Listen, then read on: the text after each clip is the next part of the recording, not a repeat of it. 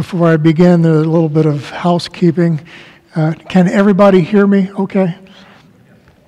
Um, I'm Ed Adcock, and my wife and I, Rose, Rosemary, uh, we've been attending here for uh, not quite a year. We've been attending here since January. And uh, my wife and I run a missions organization, which she founded uh, using fine art and music for uh, community outreach, for gospel proclamation, and for humanitarian relief uh, across the world. And uh, we've really been uh, excited about attending here and, and getting to know uh, this church family and seeing uh, the love of God and the love of Christ uh, in this uh, community of faith. So, thank you for having us this morning. And uh, uh, we are going to cover the book of Hebrews, chapter 12, verses 1 through 3. If you're using a Pew Bible, uh, that's uh, page 1285. Okay? Uh, I will be reading from the New American Standard, uh, but they're very close. The English translations are, are very similar, so you should be able to follow along. Um, and those of you that are online, uh, uh, open to whatever English translation that you have. but we are going to cover uh, Hebrews chapter 12, verses 1 through 5. I give a little bit of context with this. The author of Hebrews is writing to this community of faith of which uh, he is also a part of. And this community of faith has been through some trials and some tribulations. Some of them have faced uh, the hardships of losing their property and being kicked out of the synagogues for their faith in Jesus Christ. And they were going through some hard times. And so the writer of Hebrews is trying to encourage them not to give up, not to lose heart, not to lose faith, not to turn back, but to endure these hardships and to focus their life and their faith on Jesus Christ. And this is what we're going to cover this morning. So as we uh, look into the scriptures to see what was written for the encouragement of their, their faith. It is also an encouragement for our faith today. So if you're able, please stand with me while we honor God's word and the reading of God's word while I read from Hebrews chapter 12, verses 1 through 3. Therefore, since we have so great a cloud of witnesses surrounding us, let us also lay aside every encumbrance and the sin which so easily entangles us. And let us run with endurance the race that is set before us, fixing our eyes on Jesus, the author and perfecter of faith, who for the joy set before him endured the cross despising the shame, and has sat down at the right hand of the throne of God. For consider him who has endured such hostility by sinners against himself, so that you may not grow weary and lose heart. This is the word of the Lord. Let's pray. Dear Heavenly Father, we ask that you, with your Holy Spirit, would grant to us a clear understanding of your word this morning, and that we, in response, would live out our faith in ways that are pleasing to you. All this we ask through the name of our Lord Jesus Christ. Amen. You may be seated.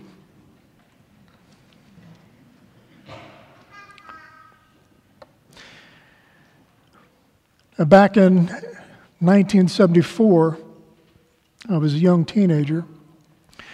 And my grandmother, who was uh, married to my step grandfather at the time, uh, they were uh, tent evangelists. And they would travel the world preaching the gospel. And that year, uh, my grandmother wanted me to come along with. And it was a, uh, a struggle for our family to come up with the funds to do that, but they did that. They made that sacrifice. So I got to go with them. As a young teenager, we traveled into continental Europe and then made the trip over to England and then over into Scandinavia, into uh, Norway and Sweden. And we had uh, a tent that was about as big as this sanctuary. And every town that we went to, my step grandfather would uh, play guitar, and I would play guitar along with him uh, during the worship service, and then he would preach the gospel. And we got a call while we were in Sweden to go to Helsinki, Finland. And so we packed up and went to Helsinki, Finland. And we had a tent revival there also. During the series of those meetings, my grandparents were contacted by uh, a secret cell group that were trying to smuggle Bibles into the communist bloc countries at that time of Poland and East Germany. We didn't know who our contacts were. We were just given a place to pick up a suitcase, a trick suitcase of uh, Bibles. And in this trick suitcase, there was a, uh, a false cover. We could put our clothes and everything on top of that cover to make it look like a real suitcase. But underneath, there were Bibles that were going to go to an underground church in East Germany. Again, at that time, uh, the communist Soviet bloc countries, uh, the government was definitely anti American, but uh, also anti Christian. And so there were churches, underground churches in these areas that were needing to have these Bibles, and, and we didn't know who gave them to us. We didn't know where we, go, we were going to drop them off. We were giving, given spots to do that uh, through this communication. So we made the trip from Helsinki, Finland, took a boat with our car, and we landed in Gdansk, Poland.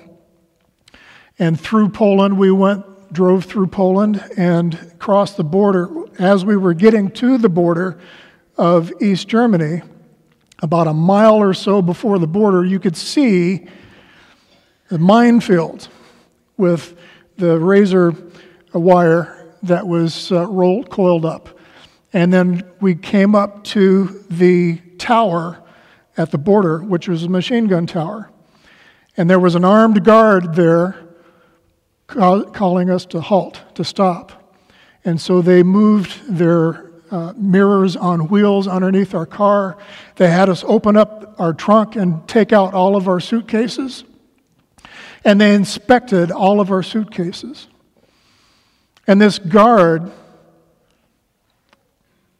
as he was going through these suitcases, he discovered our trick suitcase. We were hoping that uh, he wouldn't find what was underneath all those clothes, but he did. And you could feel the tension of the three of us my step grandfather and my grandmother. My grandmother whispered a prayer underneath her breath Jesus, please help us. We knew that uh, they didn't like Americans, and they definitely didn't like Christians. But something strange happened. That guard looked around to see if his superior officer was watching and saw that it, he wasn't. He took one of the Bibles and took it and put it underneath the flap of his uniform and hid it. And I, as a young teenager, I could see the look in that guard's eyes, the hunger for God.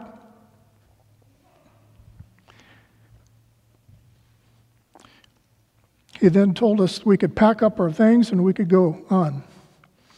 And so we were able to make that delivery uh, across the border to that underground church that was waiting for Bibles. Now,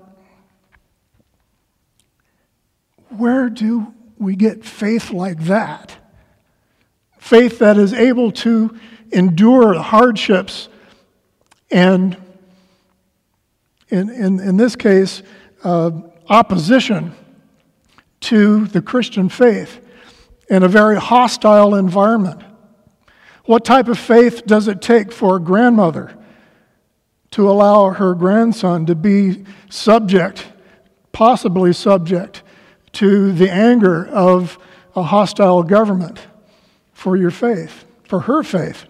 Maybe not necessarily her, her grandson's faith.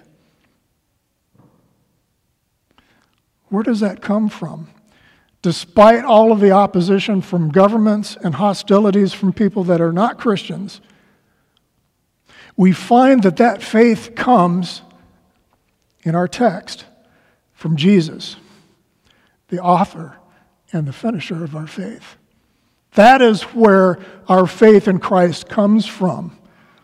Not only is he the one that authored what we are to believe, but he is also the object of whom we're to believe in. He is the author of our faith.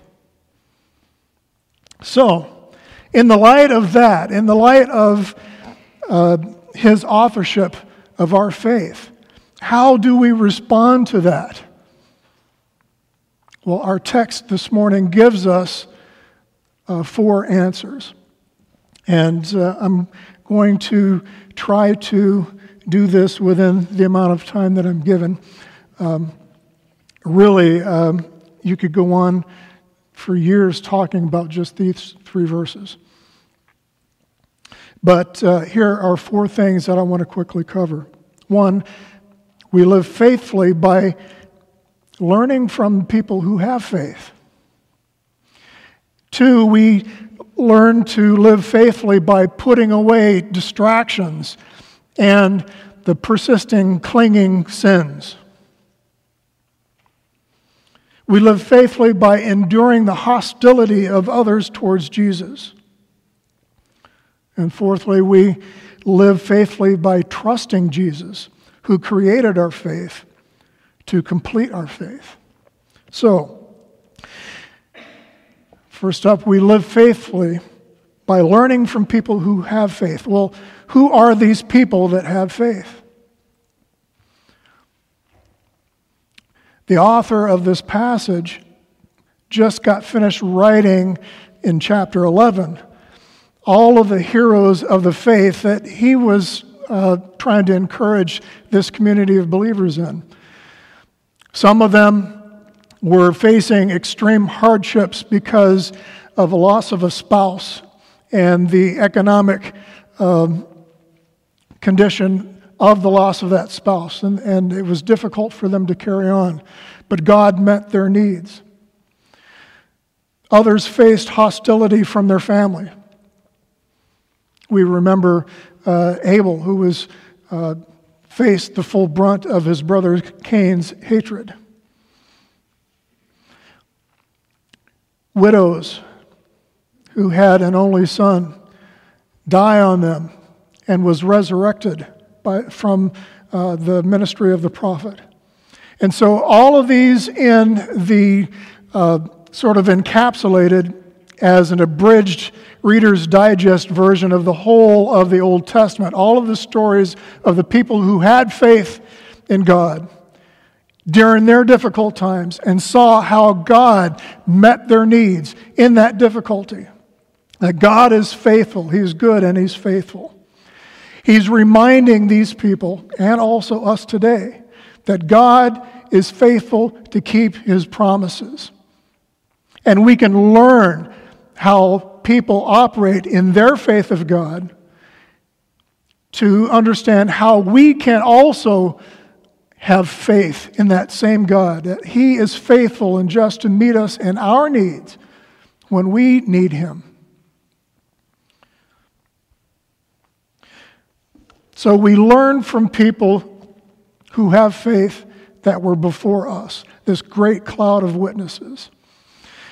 Now, the imagery that the writer of Hebrews is saying here, that we have this great cloud of witnesses. as, as if spectators of a big coliseum watching the, uh, the Greek games, the races. But the, uh, there is a slight difference, though, for this great cloud of witnesses and a uh, being just a passive spectator in the game. Spiritually, for us, for Christians, these witnesses, these great cloud of witnesses, are not passive. They each have their own faith story. They each have their own failures. And they each have their own faith in God to where God met their needs, forgave their sins, and set them back on the path of faith and promised them that one day things would be made right again. And they lived that. And so each one of those witnesses is like a courtroom testimony that says, I had this happen to me. And where this happened to me, God was faithful in my situation.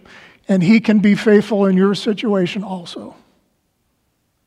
That is our great cloud of witnesses. And so we learn by the people that have faith before us. I learned from my grandmother. You know, she's, she's been uh, passed on and with the Lord now for over 30 years. But I still think of her uh, almost every day. And her faith story, the trials that she faced when she was a young pastor's wife, and her husband, the pastor of a small church in California, passed away at a very young age, and she was widowed. She kept her faith. She was a missionary to uh, Central America and married this evangelist and continued to proclaim the faithfulness of Jesus Christ throughout her lifetime. And she was always an encouragement to my faith, how she was able to follow Jesus with love, with everything that she had, no matter what her life situation was. So, not only do we have these great clouds of witnesses, we are learning from the people that passed before us. We're learning from the heroes of faith from the Word of God. But we also, according to our text, learn how to live faithfully by people around us who also have faith.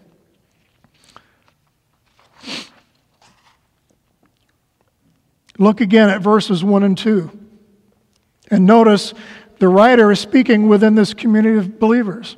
He says, Therefore, since we have so great a cloud of witnesses surrounding us, let us also lay aside every encumbrance and the sin which so easily entangles us, and let us run with endurance uh, with the race that is set before us. See, he's speaking within a context of a current community of faith. Not only do you learn from the heroes of the past, but you learn from also the community of faith that is around you. When you see people facing hardships in your community and saying, Yes, I'm going through this hardship, but Jesus is faithful and He's meeting my needs and He's providing for me. And I love Jesus still to this day, and I know that one day things will be made right because God is good, and in Him there is no darkness at all. You see, we're not meant to live a life of faith alone. When Jesus spoke about the shepherd leaving the 99 sheep to go find the one that was lost, the implication is, is that it was not intended for that one to be separate from the 99. Together, we are a family of faith. When one hurts, all of us hurt. And we are to encourage each person in our community of faith with the same faith that God has encouraged us with. So the writer in Hebrews also knows this, and he tells them in chapter 10, he says, Let us hold fast to the confession of hope without wavering. For he who promised is faithful.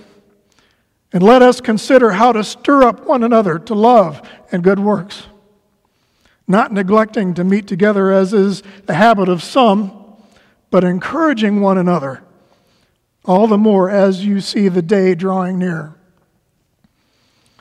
Our faith is not meant to be kept private or secret, no matter what our society and culture around us tells us. You know, keep your faith at home, it's a private thing. That's a lie. Our faith is meant to be beneficial, and the fruit of that faith helps each other in their faith, and it also proclaims the goodness of God in the community that's around our church. And it's a growing hostility of our culture towards the things of God that makes it even more important to this day for us to live out our faith outside of this church. Our faith is not just a Sunday go to meeting church. Our faith is to be using the fruits of the Spirit that God has given us to help others out in this community that speaks of the goodness of God so that, if possible, they can also glorify their Father in heaven, who's the giver of good gifts. And they could also be called to faith in Jesus Christ. See, it's not good works just for the sake of good works. It's not just random acts of kindness. Which Christians are to be purposeful in their good works. And that purpose is to speak to others the goodness of God and the opportunity for them to have the same faith and the same rescue, the same gospel that you yourself experienced.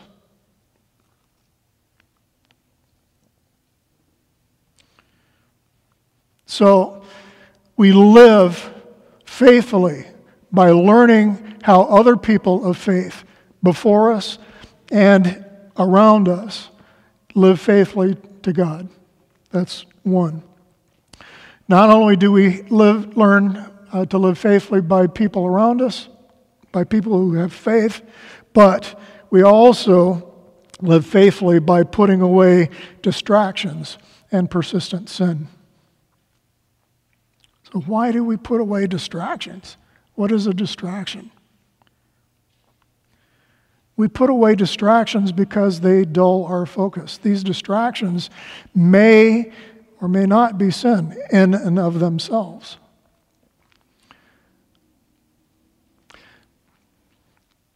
So, we as human beings have desires, and those desires can be for security, financial security. Um, it can be for uh, security within our household, within our homes, within our jobs. But if we have uh, undue attention and focus on that, that takes our attention away from Jesus. They dull our focus in our faith. And they can become sins, even though they're not sins in and of themselves. We know the persistent sins that we have that are actual sins that God has spoken about that are sins in the Word of God. The Ten Commandments, where, you know, we're not supposed to steal, we're not supposed to commit adultery. Those are sins in and of themselves. But sitting down and watching a, a football game necessarily is not a sin, it can be a distraction. And if it becomes too much of a distraction, uh, then we need to be careful of starting to lead an undisciplined life because our focus needs to be on what we are doing right now, right here, as a community of faith and a witness to our community. So, when I was in the Navy, I, I um, did some boxing when I was in the Navy. And it was an amateur thing. Uh, not even really official, but our, our base was putting this uh, Olympics together, and I was one of the boxers. And we had uh, three rounds to go through, three three minute rounds. And I remember training in the gym every day. We would train for at least an hour for each of those three minute rounds. buffering our bodies, building up strength, building up endurance, losing that excess weight, which I gained back. I think it was those donuts out there, but uh, those are distractions for me. But you had to lead a disciplined lifestyle. This is what the writer of Hebrews is talking about. That disciplined life is, is there so that you can run with endurance that whole life of faith that is set in front of you. See, this is not just a, uh, a very short uh, sprint from, you know, for like a 50 yard and 100 yard sprint. This is a long distance life race for Christians. And so the analogies is all, always uh, in this.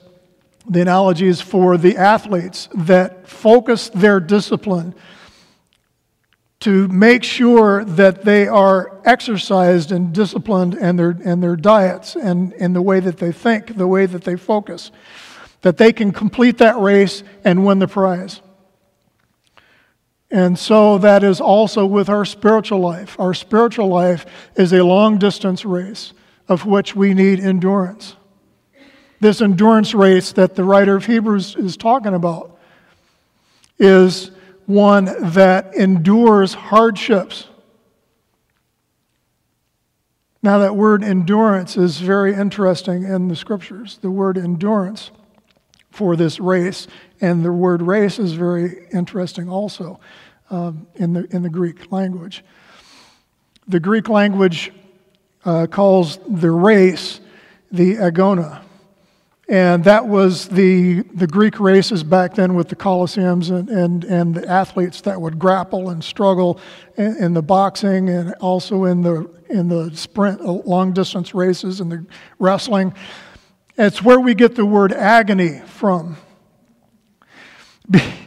Athletes do have a lot of agony, uh, which, uh, but. Uh, that agony or that struggle is there specifically for a focused goal of winning that prize. And they practice and, and exercise and discipline themselves so that they can endure.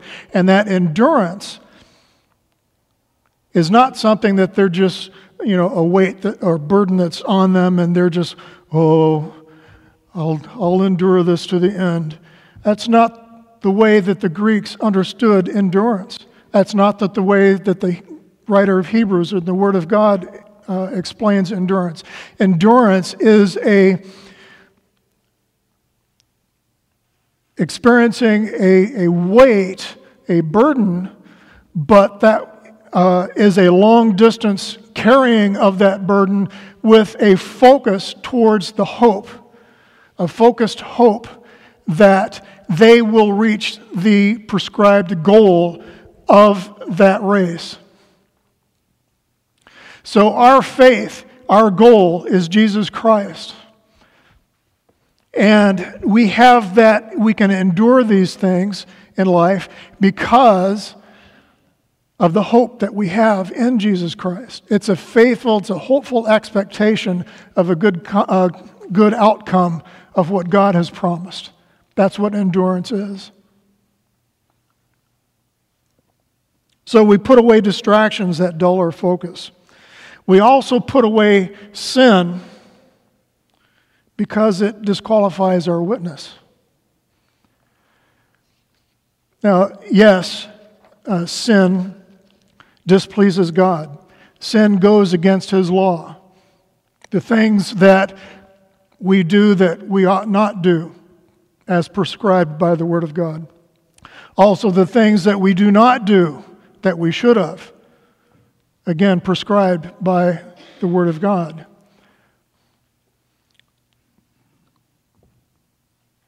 But what I want to talk about here, and what I think the writer of Hebrews is talking about, is the sin in our lives has a, ten- a potential of disqualifying our witness. And that's what I want to focus on. That persistent sin, that, you know, that thing that you always keep going back to. It feels good, you get some pleasure out of it, It's a temporary thing, but you keep going back to it. It keeps clinging to you. It's exactly like a football tackler who will grab the legs of the runner of the football and hold on so tight that that runner cannot progress towards the goal. That thing that clings to you or entangles you up. That has the ability to disqualify you in your witness to the goodness of God. So, what is that sin? Notice that the writer of Hebrews in this uh, did not say a particular sin. He just says, put down or put aside, lay down the sin that so easily entangles you. You know what that is. He doesn't have to be specific about it. You and your heart know between you and God what that sin is. And it may be sins. You know, stealing, if one steals, how does that affect your witness? Well, when you steal, you are telling you're telling the world and the community around you that you don't trust God to be your provider, that you have to grab onto things yourself. When you lie, what you're doing is you're saying that God is not in charge of your status, your ability to make yourself look better to others, or your ability to hide uh, so that you look better in your, in your standing in your community. You're not trusting God who is sovereign over your stature in this life. For husbands who are not faithful to their wives, abusive to their wives, what does that say to your witness? Well, it says that in this symbolism, that in your unfaithfulness to your wife, that Christ is not faithful and is not uh, loving to the church. That's what that symbolizes. And that's right out of uh, Paul's letters to the Ephesians. See, everything that we do with this sin, or whatever sin it is, it speaks volumes as your witness about God. And the writer of Hebrews in this passage is very concerned about the great cloud of witnesses and how your witness also testifies to the goodness and to the character of God. And those sins are giving a testimony, but it's a false one. It's giving a testimony about God that is false. And so the writer of Hebrews is very interested in communicating that to this congregation that your sins have the effect of uh, besmirching the character of God, and it also disqualifies your witness. See, I remember uh, back in the 90s, there was this very famous uh, television evangelist that got caught in a big public way of a particular type of vice. And it was made public. And for months and months after that, the media and uh, everybody at, at school, everybody at the jobs, they were doing, uh, everybody, uh, the comedy shows and the music that was being produced was all talking about this one televangelist that he's really, he's not really a Christian, he's a fake. See, what happens when your sin becomes public, it discourages the faith of those that are around you. People were giving to this ministry. And when they found out about this evangelist's sin, their faith was disheartened. They trusted in this minister. And not only that, it also gave courage to the unbelievers to continue in their unbelief and to blaspheme God. So it makes it harder for your persistent sin to be a faithful witness to those that are around you. Which is one of the reasons why Paul wrote in Romans chapter 2, verses 21 through 24. He says, You who teach others, do you not teach yourself? While you preach against stealing, do you steal? You say that one must not commit adultery. Do you commit adultery? You who boast in the law dishonor God by breaking the law. For it is written, The name of God is blasphemed among the Gentiles because of you. So, again, Christians, those who hold to the steadfast faith in God and proclaim his goodness and, their, and the community's need for the gospel of Jesus Christ, all of that gets washed away. People won't listen to it because of that persistent sin that disqualifies your testimony.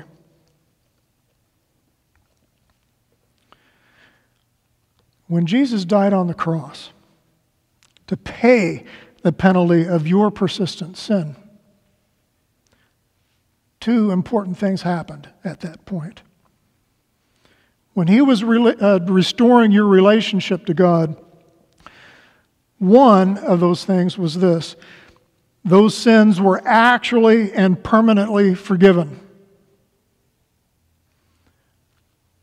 When Jesus Christ died on that cross and said, It is finished, your sins were actually and permanently forgiven.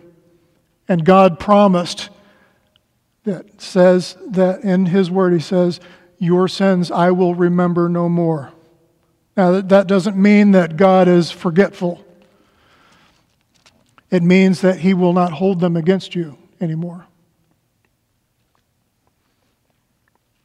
Two, not only were they forgiven, but now you have the power to put away those sins. Your sin, your, the power of sin against you has been defeated.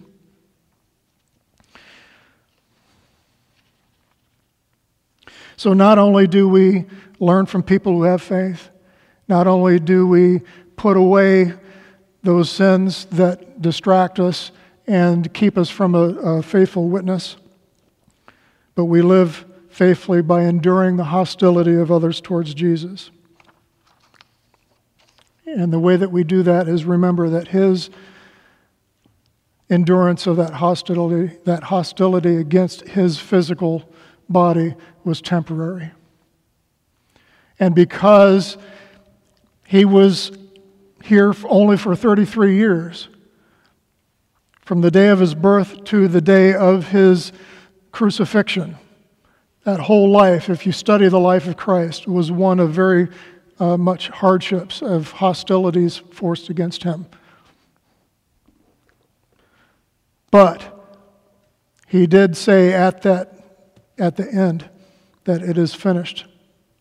So those hostilities are temporary. Our hardships also are temporary. We need to take a look at the eternal purposes of what those hardships are for our faith. Jesus said, If the world hates you, keep this in mind that it hated me first. If you belong to the world, it would love you as its own. As it is, you do not belong to the world, but I have chosen you out of the world. That is why the world hates you. Remember the words I spoke to you no servant is greater than its master. If they persecuted me, they will persecute you. But those persecutions are temporary.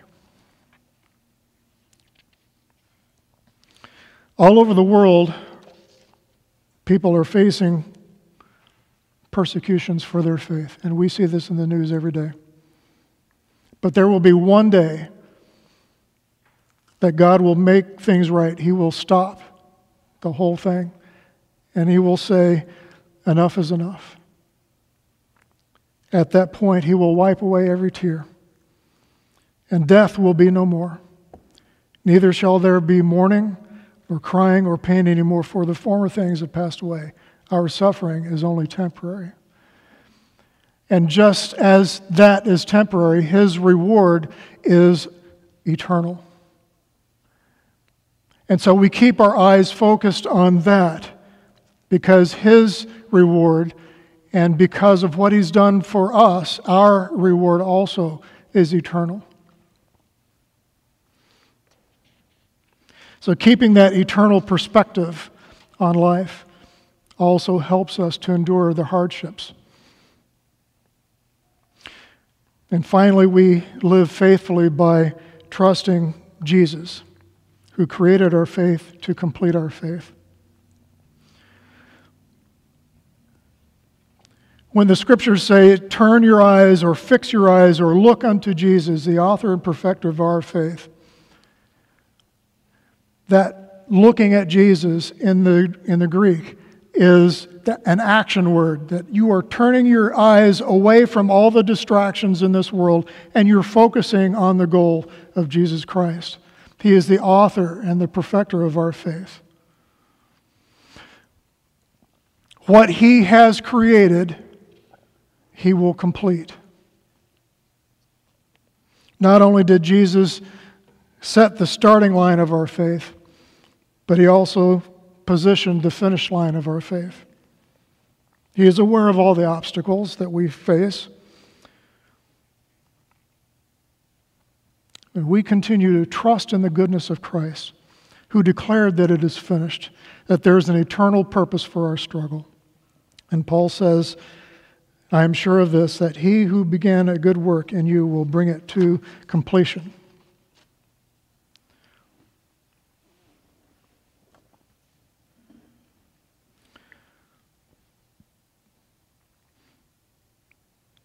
So we learn from those around us. And the goal is always focused on the faith of our faith to Jesus Christ. To endure those hardships, to endure those things that when we face at the job or in the schools, in this culture, to face the increasing uh, uh, obstacles to declaring our faith. Jesus Christ, the author of our faith, also completes our faith and will bring us one day to the completion of bringing us into glory with the Father. That's what his goal was when he faced his hardships. Let's pray.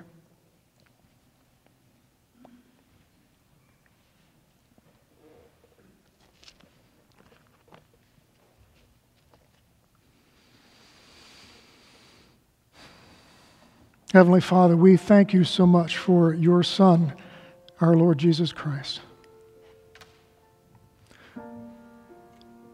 who, for the goal set before him to bring his people glorified into an eternal, blessed relationship with you, that he set before him aside all of the temptations and distractions of this world with a focused goal to leading a life that was pleasing to you, Father. And in so doing, provided a way for us to one day be glorified. We thank you for the forgiveness of sin that is provided through his life, his death, and his resurrection. And we give you honor and glory that is only yours because of what our Lord Jesus Christ has done for you, for us.